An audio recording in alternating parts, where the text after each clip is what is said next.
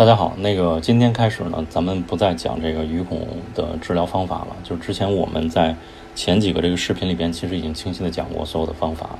呃，鱼孔的治疗方法呢，简单就是现在再概述一下给大家，就是基于森田的这个最起初的他的这种方法嘛，然后做出的这个认知上面的调整加行为上面的调整。呃，认知层面呢，主要是通过这个暗示，就是暗示你心理上的一些这个变化。如果有的朋友可能说，啊，怎么暗示啊？你可以听之前的这个音频，就会啊找到这个答案，说怎么暗示心理变化，来让你的心理恢复平静。然后另外一个是，呃，你的行为调整，就是通过呃行为的强制改变。啊，可能有的朋友说，哎，这个行为强制改变，那不是等于说还不是我的这个行为？你记着，行为这个东西也是可以训练的，就是你之前的一些行为习惯如果是错的。是吧？一些这个物理的这种啊，这这这些这些行为习惯是错的话，你可以通过强制的去给自己啊定个行程，是吧？每天我要做什么啊？遇到什么情况我要做什么？然后来形成一个习惯，最终来达到达到说这个在行为上边的一定的这个调整。那么最终这两个方向上边的调整，其实为的就是在你真正接触这个实际的这这这些让你引起焦虑啊、引起鱼恐、引起其他强迫症状。然后之前其实做的一个充分的一个准备工作啊，这是对之前我们现在的一个就是大概的一个总结吧。最近呢，我有一个发现，就是说，呃，因为我本人嘛，有这个很多重的这种焦虑和这个强迫。其实我在一些这个个人自述上边啊，我都说了，其实我不只是只有一个余光恐惧症，就是曾经拥有余光恐惧症这么一个一个问题，然后。呃，鱼恐这个方面呢，我可以说自己已经痊愈了。但是后来其实我又产生了其他的新的这个强迫的这个这个行为。我在这儿呢不能跟大家具体再提这个名字，因为我们说的现在就是单纯鱼恐这个方面。然后因为这个强迫症呢，如果大家读到一些这个书籍的话，会了解到其实它是一个过分的自我关注。啊，所以说为了不让大家去引起新的一些的这个注意方向，所以在这儿呢不再跟大家去说啊，我具体现在产生了一个什么样的问题。然后但是后来我发现说这个呃，就是我我我翻来覆去想到底这个为什么会这样，就是说我的余孔是好了，是没有问题了，不再啊说担心余光啊，不会被这个东西所牵制了。但是为什么会产生新的强迫症？而且我新的这个强迫症其实要比之前的这个余孔应该说还要严重。啊，其实还要严重，它带来的这个影响，呃，尤其是对自己生理方面的影响是更大的。然后，其实最终我给自己啊，就是整个去啊，站在另外一个角度上去看自己整个本人的一些日常行为以及一些变化，然后再加上结合一些这个这个东西，我分析自己，然后其实是我内在的这个土壤，就是最根本的，我内在的土壤出现问题了。而这一切其实就是，呃，可以从两个方向，一个就是心理。思考的方式其实回归到还是鱼孔当时我们处理问题的方式，一个是心理思考的方式，另外一个是你的生理。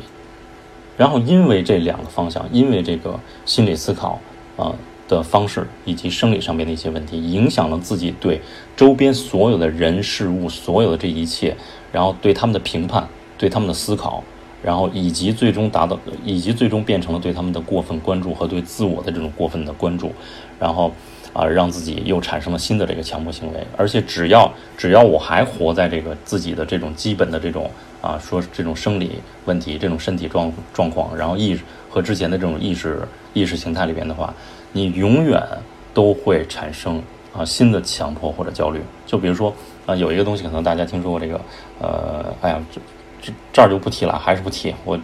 这个就是还是不能去跟大家去说一些这个就是具体的名字。所以说，我现在是一直在调整自己的基础。首先，我给大家推荐一本书，呃，叫《多项思考者》，然后高敏感人群的内心世界，这是一个那个法国作家写的。然后，但是具体这个名字我记不下来，因为比较长。然后，他这个，呃，可能有的朋友看过啊，我非常推荐你看这本书。呃，我确信呢，当你看完了这本书之后，其实这本书应对的根本不只是说语恐这个问题，而是他对所有高敏感人群，因为我之前说过，我们这些人群都有完美主义倾向。都有高敏感，对所有的事情都放不下，等等各种纠结的问题。你最本质、最根基的这些问题啊，我们之前讲的解决语恐的方法，然后那些是具体说现在来解决这个问题。但是最根本的，其实在这本书里面有很多的这个解读。然后当然这只是其中一本书，我非常建建议大家去看。然后你看完了这本书之后，其实你会有一个这种就是那种醍醐灌顶的感觉。这是一个心理咨询师写的，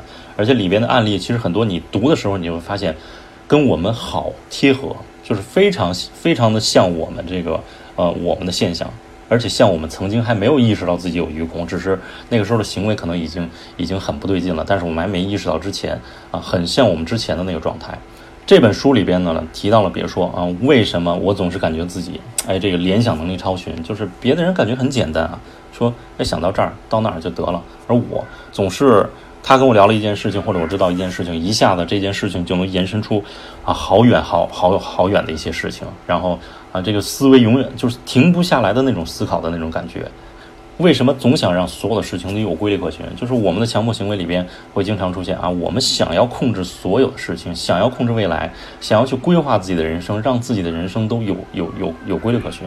那这些现象到底是对是错？它到底从另外一个侧面代表什么？这个书里边都会解释得很清楚啊。就比如说还有啊，我它里边提到，比如说我不是一个冷漠的人啊。但是我却平时又必须装成我很冷漠，我也想跟其他人一样说，来说大家一一起同事聚个会啊，欢声笑语的说啊，不聊那么复杂的问题，看他们聊的问题，我也是真想切入。但是为什么我总觉得他们聊的话题如此无聊？就感觉一瞬间好像就就读破了他们所有这些聊天内容，感觉好无聊，而且还得硬贴合吧，感觉好假，自己笑起来都很假。但是不贴合吧，感觉连朋友圈都会没有。这个书里面都会对这个层面有足够的解释，你会从最底层了解到自己的一个整个的这种心理状态。